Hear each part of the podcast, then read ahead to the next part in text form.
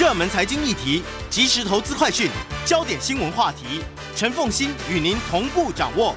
欢迎收听《财经起床号》。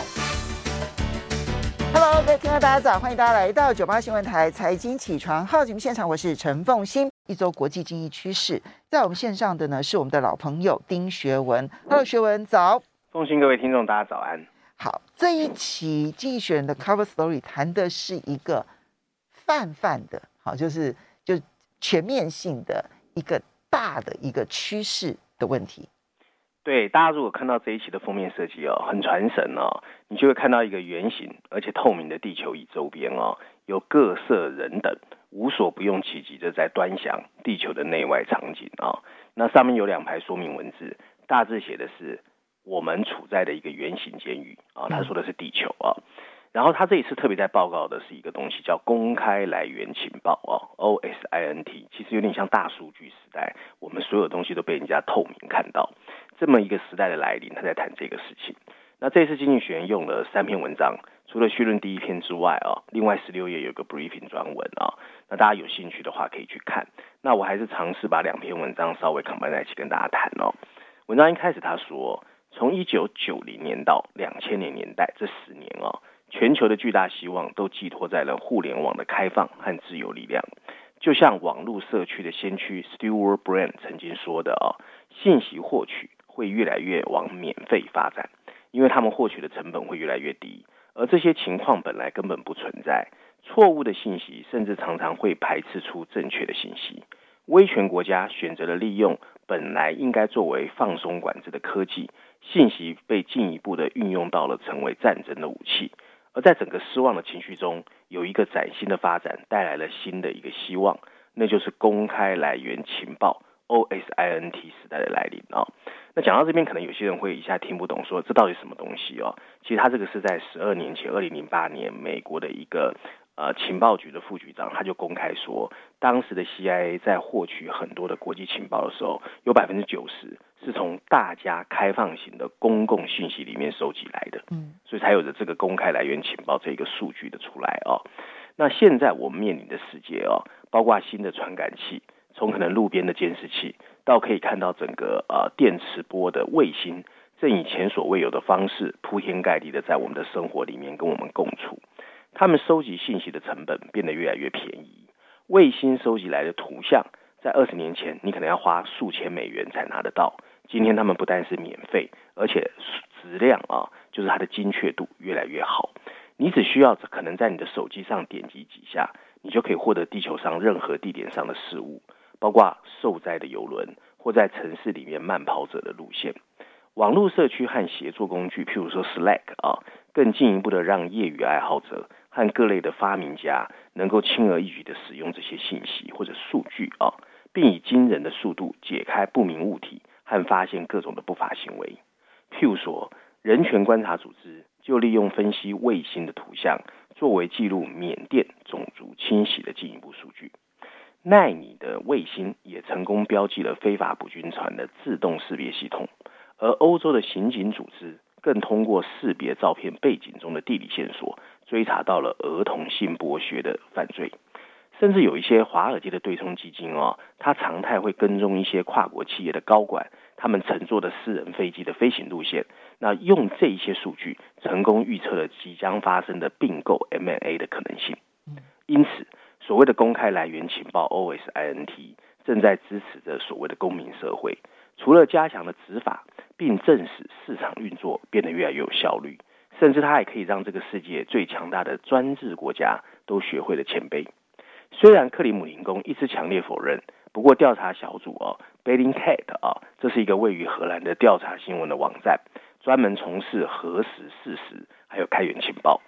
他们只花了少量的照片、卫星图像和基本几何学的运算结果，就成功揭露了俄罗斯在2014年乌克兰上空的马来西亚航空公司 MH17 航班中所扮演的角色。他还确认了2018年试图在英国暗杀前俄罗斯的间谍的俄罗斯特工的身份。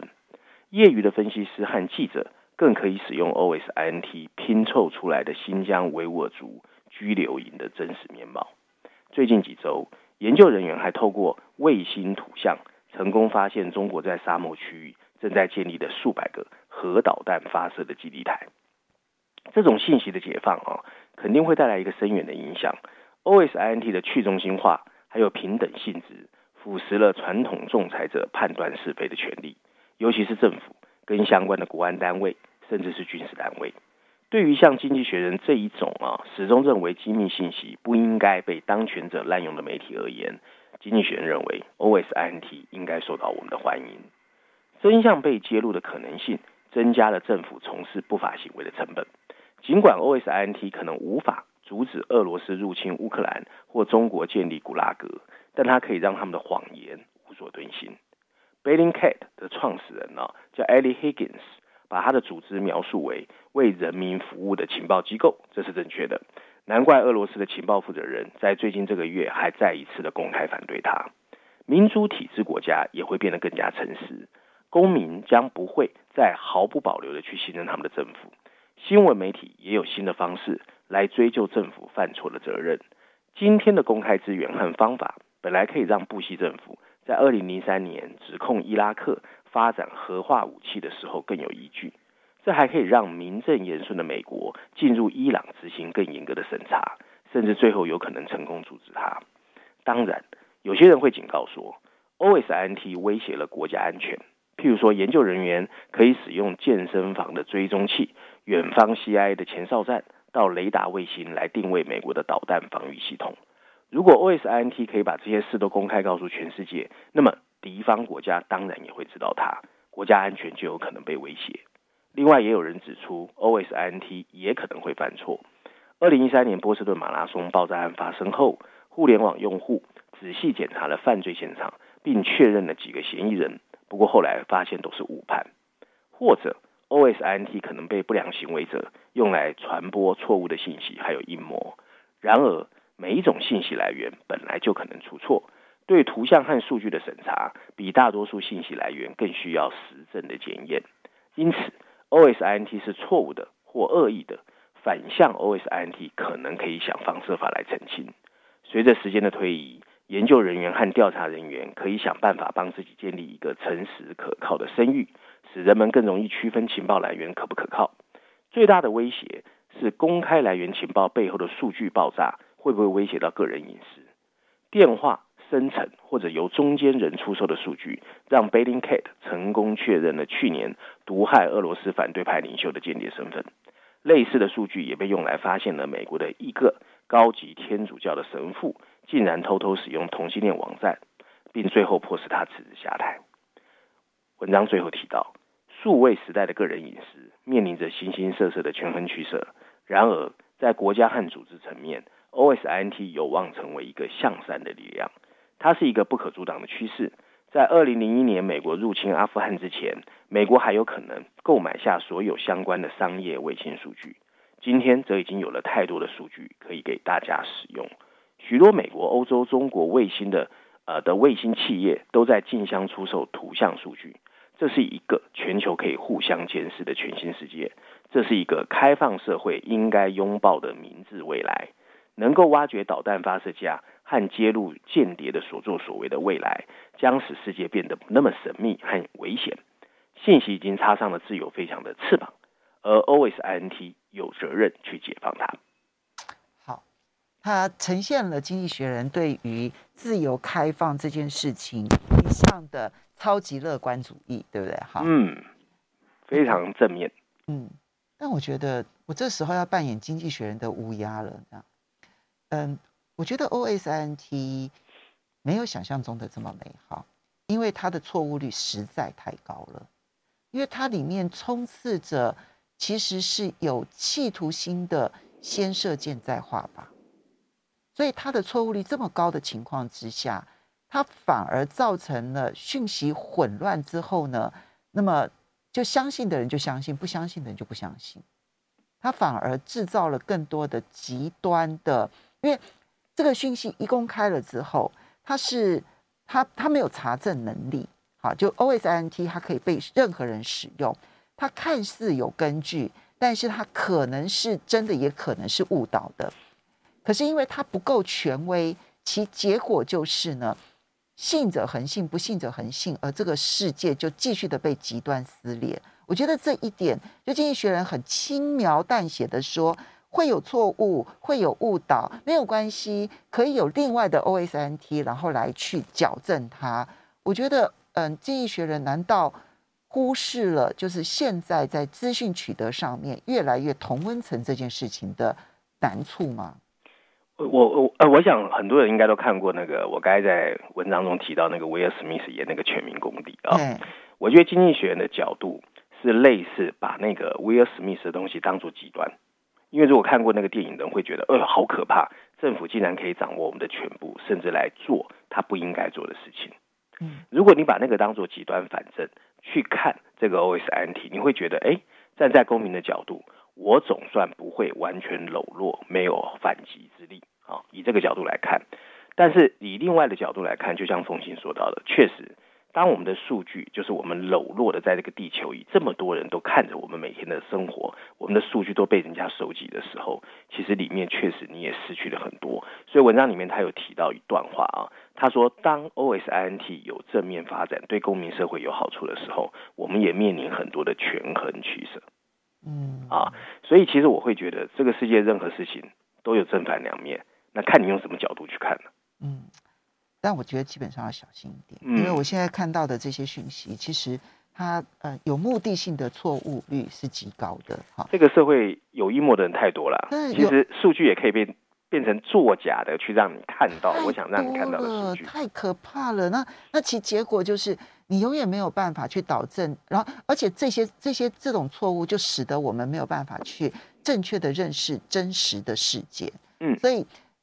我不是说它这件事情不应该发展，我只是说我没有像经济学人这么乐观，说这就带来了一个美丽新世界。事实上它可能带来了更多极端的彼此之间的不信任以及彼此之间的仇恨，这个是已经现在进行式。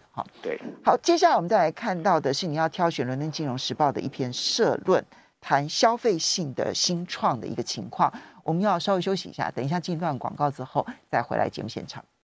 欢迎大家回到98新闻台财经起床号节目现场，我是陈凤馨。在我们线上是我们的老朋友丁学文，也非常欢迎 YouTube 的朋友们一起来收看直播。好，学文，你特别挑选伦敦金融时报的这一篇社论啊，要来谈的是先消费后付钱的这一种信贷服务，现在要监管了。信用卡不都是这种服务吗？对，我先稍微说明一下不一样啊。那其实如果有在关心新创圈的人，最近在新创圈有一个 term， 尤其在 COVID-19 发生之后，它发展的非常好，叫 Buy Now Pay Later， 先消费后付款。它比所谓单纯的消费卡就是有一些借贷卡，它还要更进步，因为几乎不用利息那伦敦金融时报把这个叫做 Pay Later Credit Service 这种先消费后付款的信贷服务，现在其实急需要监管那我们来看一下，它普通标题写的是创新者正在让网上购物变得越来越容易，但也给全世界带来了新的风险。他一开始就举了澳大利亚一个很有名的新创企业它是一个支付企业叫 Square， 它最近刚刚宣布用$290亿收购了另外一家先消费后付款的服务先驱叫 Afterpay。 这个交易超越了它2017年曾经并购的一家公司叫 Westfield， 所以顺理成章成为澳洲有史以来最大的一笔收购，而且是由新创企业发动的。那这是一个非常恰当的做法，伦敦金融时报觉得这是一个趋势。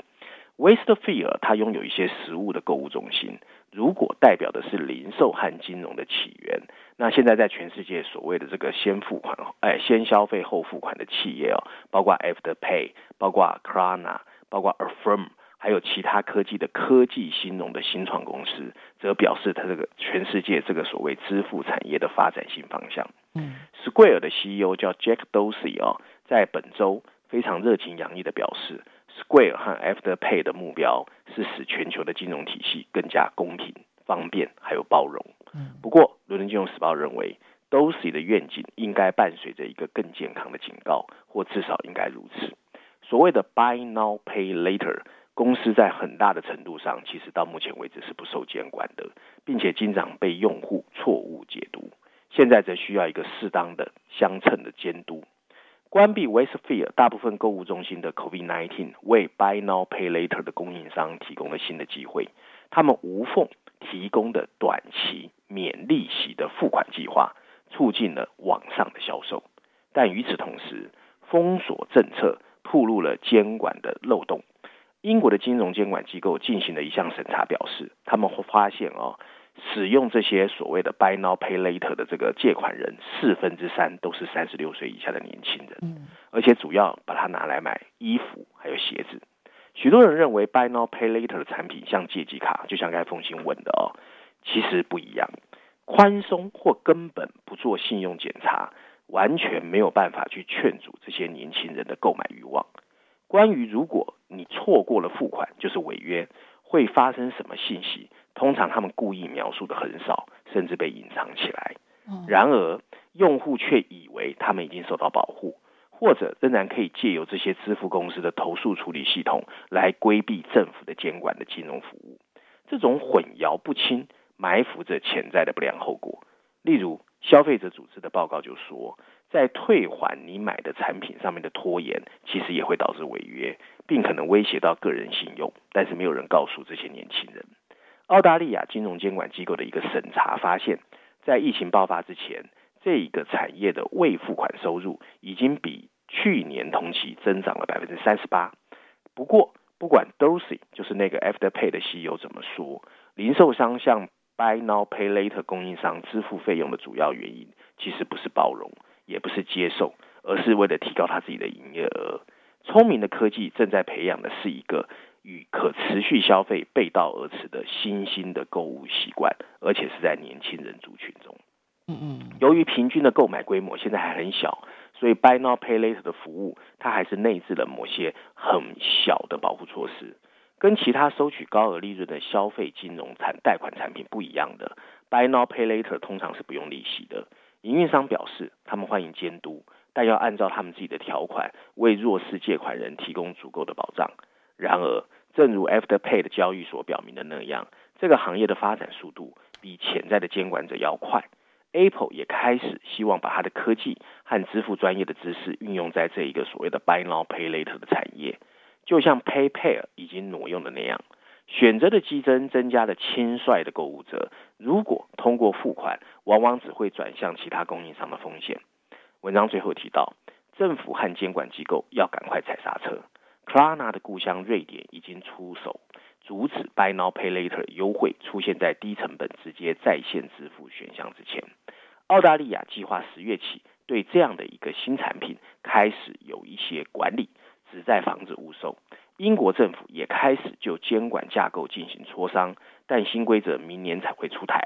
重要的不是要破坏掉Buy Now Pay Later 产业正在给消费信贷市场过于舒适的企业带来的创新和颠覆。也就是说，先监管再完善将是防止不受控制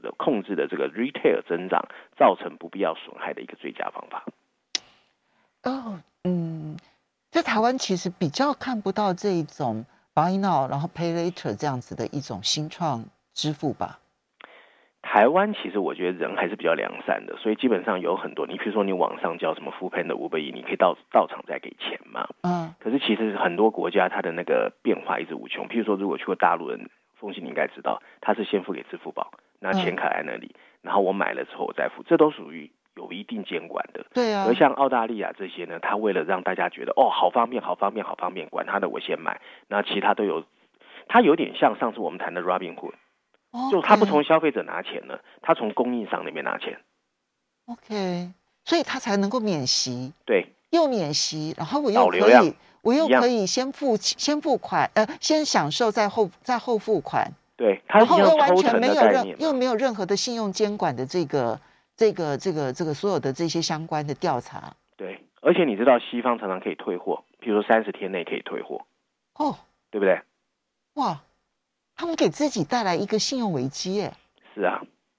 所以这才是伦敦金融时报这样子评论的原因，因为我比较难想象这样子的一种交易形态。对，所以它比借记卡其实风险更高。好 OK， 要小心啊。好，这个部分的监管其实看起来是还蛮重要。当然它有一个好的地方，就是它的收入来源，不像我们刷信用卡，我们刷信用卡基本上其实是当然是信用卡公司它其实是会跟卖给我东西的商家收可能1%到2%的手续费，对不对哈？它可能还有别的收入来源，所以才能够免息。可是这个免息，如果说它做得不好的话，那就是另外一类的次级房贷哦。对，其实我不知道凤馨同不同意哦，就是封锁隔离让很多年轻人在家里很无聊，可是社交媒体暗藏着很多 push 你去消费、诱惑你去消费的这种各种 slogan 或者各种的广告，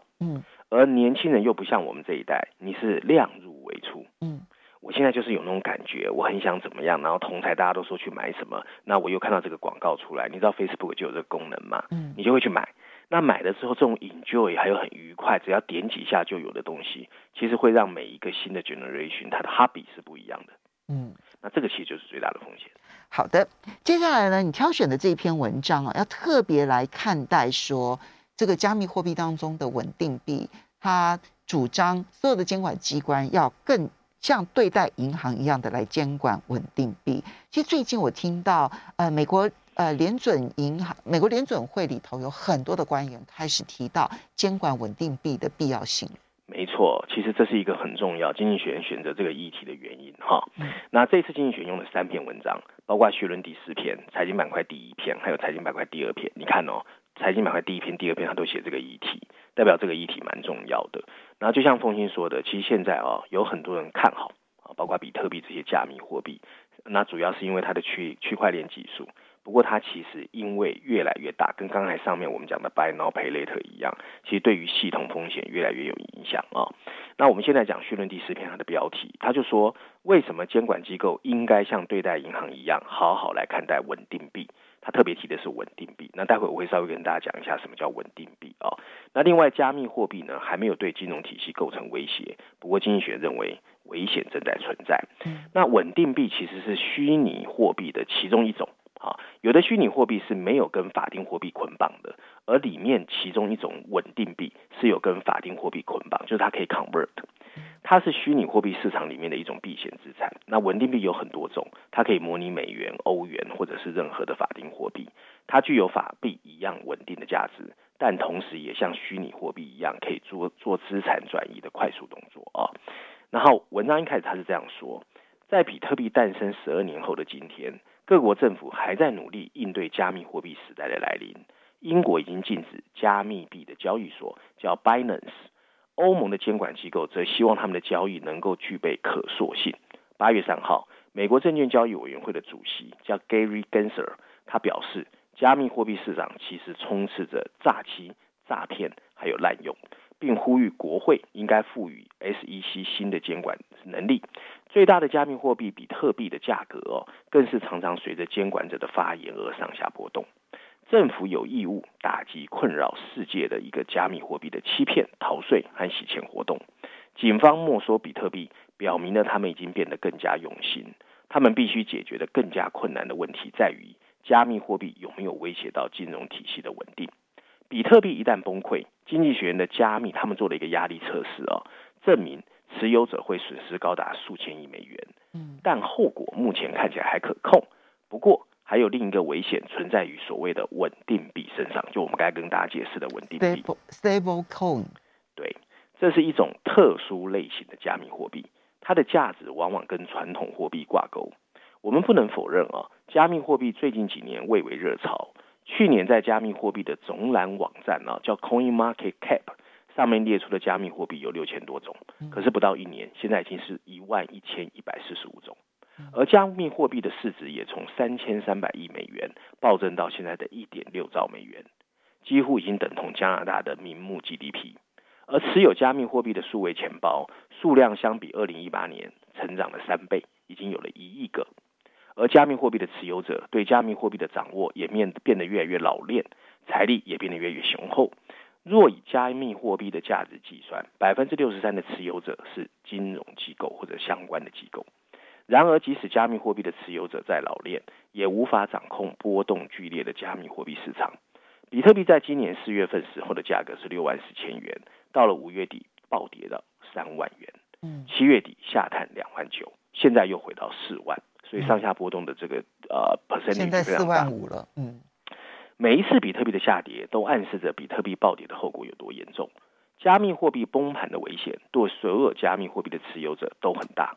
那加密货币到底有没有风险？经济学人提示了3个风险，分别是杠杆投资的人，就是使用杠杆率太高；第二个就是稳定货币和投资者的情绪，也会加速加密货币的崩盘。好，这3个风险我们稍微休息一下，等一下来看经济学人如何的阐述它。马上回来，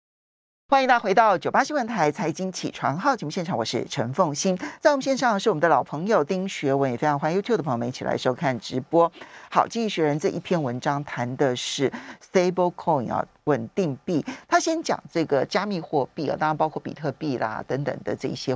加密货币，它有3个风险。第一个当然是自己本身崩跌的风险，然后第二个是它可能对于衍生性的一些风险，第三个是信心上面的一个风险。我们来一一解读。对，那其中呢，经济学人特别关注的是稳定币啊。我们必须知道，稳定币的承诺往往会导致金融风险，因为越承诺稳定，越代表它后面的风险很大。由于银行提供可按需求赎回，而且表面上比较没有风险的存款，不过这些存款常常是以长期流动性比较低，而且风险比较高的资产为后盾或者储备，因此大家会担心的是挤兑。稳定币也一样啊。其中最大的 Tether 已经发行了价值620亿美元的代币叫 TETHER， 据称它可以等比兑换美元，但根据它的一个公开的披露，在3月份支持这个代币的资产中，只有5%是由现金或者是国库券去做储备。它公开表示会很快增加它的数据，并且会完全有储备支持，代表现在其实还没有啊。他们的大多数资产风险都很高，其中很多是商业票据。而稳定币的价值从2020年的8月是140亿美元，今天已经超过了1000亿美元，这给他带来的巨大的财务压力。根据 JP Morgan 的说法，按照 Tether 的这个披露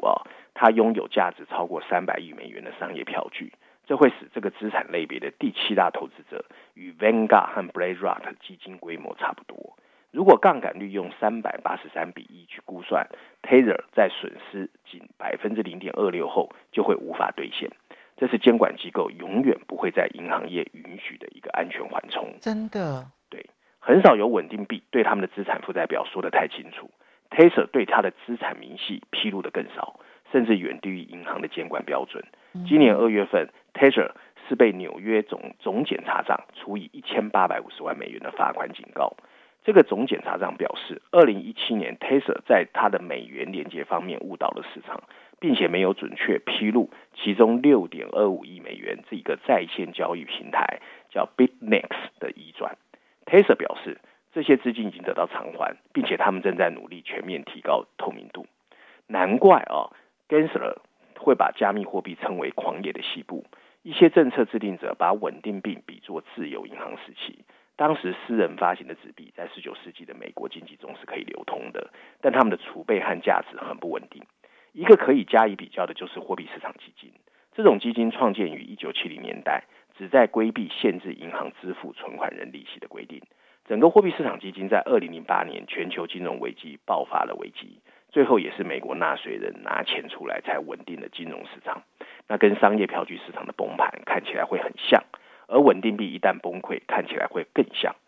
文章最后提到，监管机构必须赶快采取行动，使稳定币遵守类似银行的透明度、流动性和资本规则，而那些不遵守的人应该被切断跟金融体系的联系，以阻止人们进入不受监管的加密生态系统。政策制定者发出警报是正确的，但如果稳定币继续增长，政府会需要加快行动。禁止稳定币可能充满了困难，尤其是现在各个中央银行想方设法要推出自己的数位货币。然而，受监管的民营部门，稳定币最终可能还是会带来好处，例如说让我们的跨境交易更容易，甚至让允许自动执行智慧合约。监管机构应该允许，不是只为了逃避金融规则的某些实验，但首先他们必须先防止好这个世界非常熟悉的风险被有心人再度重新包装推出来。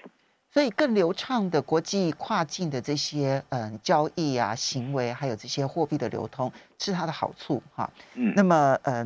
很快的履行合约这件事情，也可以减少很多人因为那个资金积压的这些风险。我觉得这些都是它的好处。我们确定这个好处，然后所以并不是全面性的否定。可是刚刚所提到那个杠杆倍数这么高，如果你损失 0.26% 就有可能会有挤兑各方面的风险的话，这还得了，对不对哈？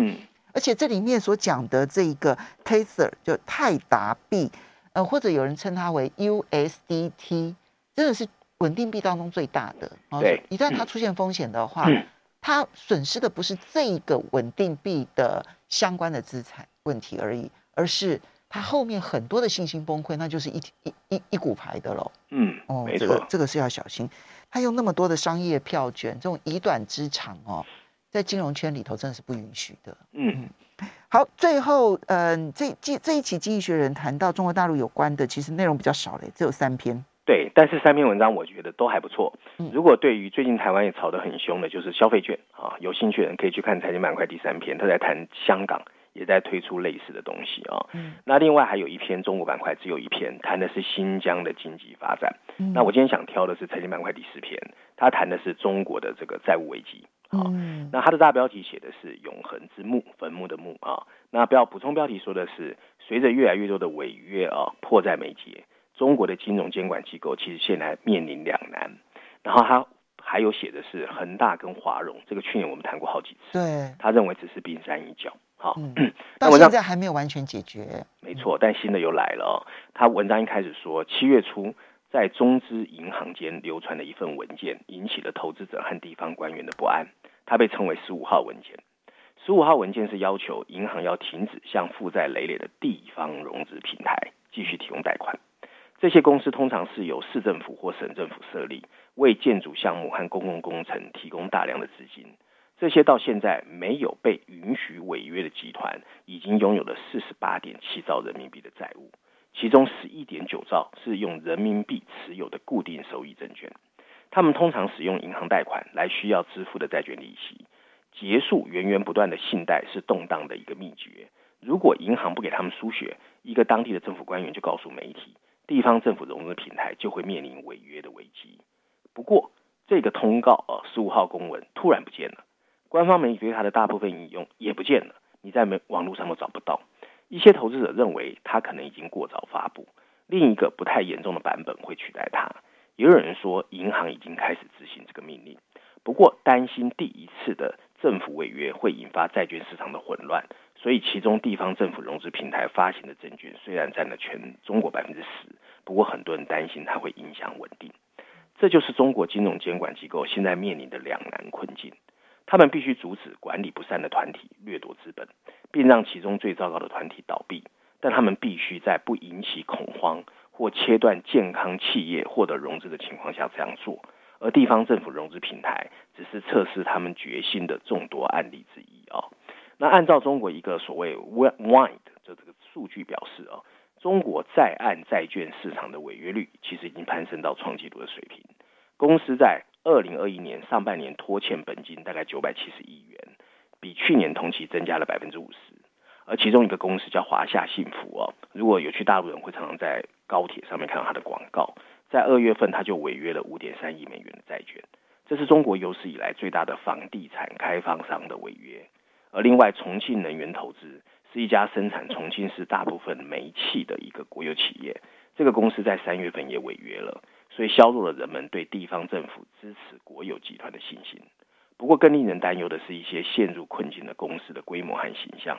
2015年违约群体平均持有10亿元人民币的境内债券，这是中国近期首次违约的1年后。而评级机构标准普尔也估计这个数字已经攀升到90亿人民币。陷入困境的房地产巨头恒大因为超过1000亿美元的离岸和境内的计息债务已经陷入了困境。一系列的失误和日益增长的监管压力导致投资者信心崩溃，整个离岸债券的交易价格低于每美元50美分，这表明了许多投资者预计会出现违约。那后面当然还有一些我们最近看到的像华融、永城煤业那文章最后他提到，这些案例会指导官员处理更艰巨的困难，如果恒大的困境持续，许多投资者认为它可能会被允许违约并进行重组。那拥有庞大业务的华融被视为比恒大承担更多的系统性风险，这意味基于市场救助的不同，政府中介的救助可能会摆在眼前。地方政府融资平台是更大的危险。投资银行澳大利亚的 Macquarie 就表示，第一次违约会导致中国大量市场的动荡。如果监管机构真的去执行15号文件，未来几个月可能会产生领头羊的违约。相比之下，更温和的做法表明他们还没有做好准备迎接挑战的准备。你自己判断呢？因为这个事情其实在中国大陆内部大概已经是讨论啦，然后爆发啦，然后呢这里面协调啦、处理啦，是2年多的时间哦，不是只有去年而已哦。其实凤馨问我这个问题哦，我很难回答，因为我自己哦，最近6个月哦，也因为这个事情其实蛮辛苦的，因为政府的 attitude 变化，你知道 attitude 是很恐怖的，就是以前政府在招商引资做很多事情上面，因为钱很容易拿，跟地方的银行绑在一起，其实你在跟政府打交道的方式，在这6个月发生了天翻地覆的变化。所以我之前在节目中才提到，台商现在真的很辛苦，真的非常辛苦。所以它可能不是只有台商的问题吧？大陆自己的民间企业可能在融资上面，就这里面所提到的，就是它的那个衍生效应啊，不是只有恒大或者。衍生效应太大了。其实凤馨以前我跟你讲过一个案例，我有一个投资人啊，他有一次问我一个问题，他说我在大陆已经把我的成本降到最低，再打8折，为什么我还比不赢我的中国的竞争者？我跟他说，因为他们比你会拿政府补助。好，所以政府补助是整个中国企业发展里面很重要一个 buffer， 尤其你跟政府关系很好。可是政府的这个叫输血管如果被绑住了，代表你过去的商业行为整个要颠覆重来。所以这个冲击影响，其实我们真的是要观察，因为未来很长一段时间，可能我们那个方向怎么样改，其实它是一个很大的关键时期了，对不对？好，谢谢学文，那也要非常谢谢大家的收听啊、收看。那如果说大家有兴趣的话呢，可以搜寻 Podcast 新天地康乃馨的馨就可以找到了。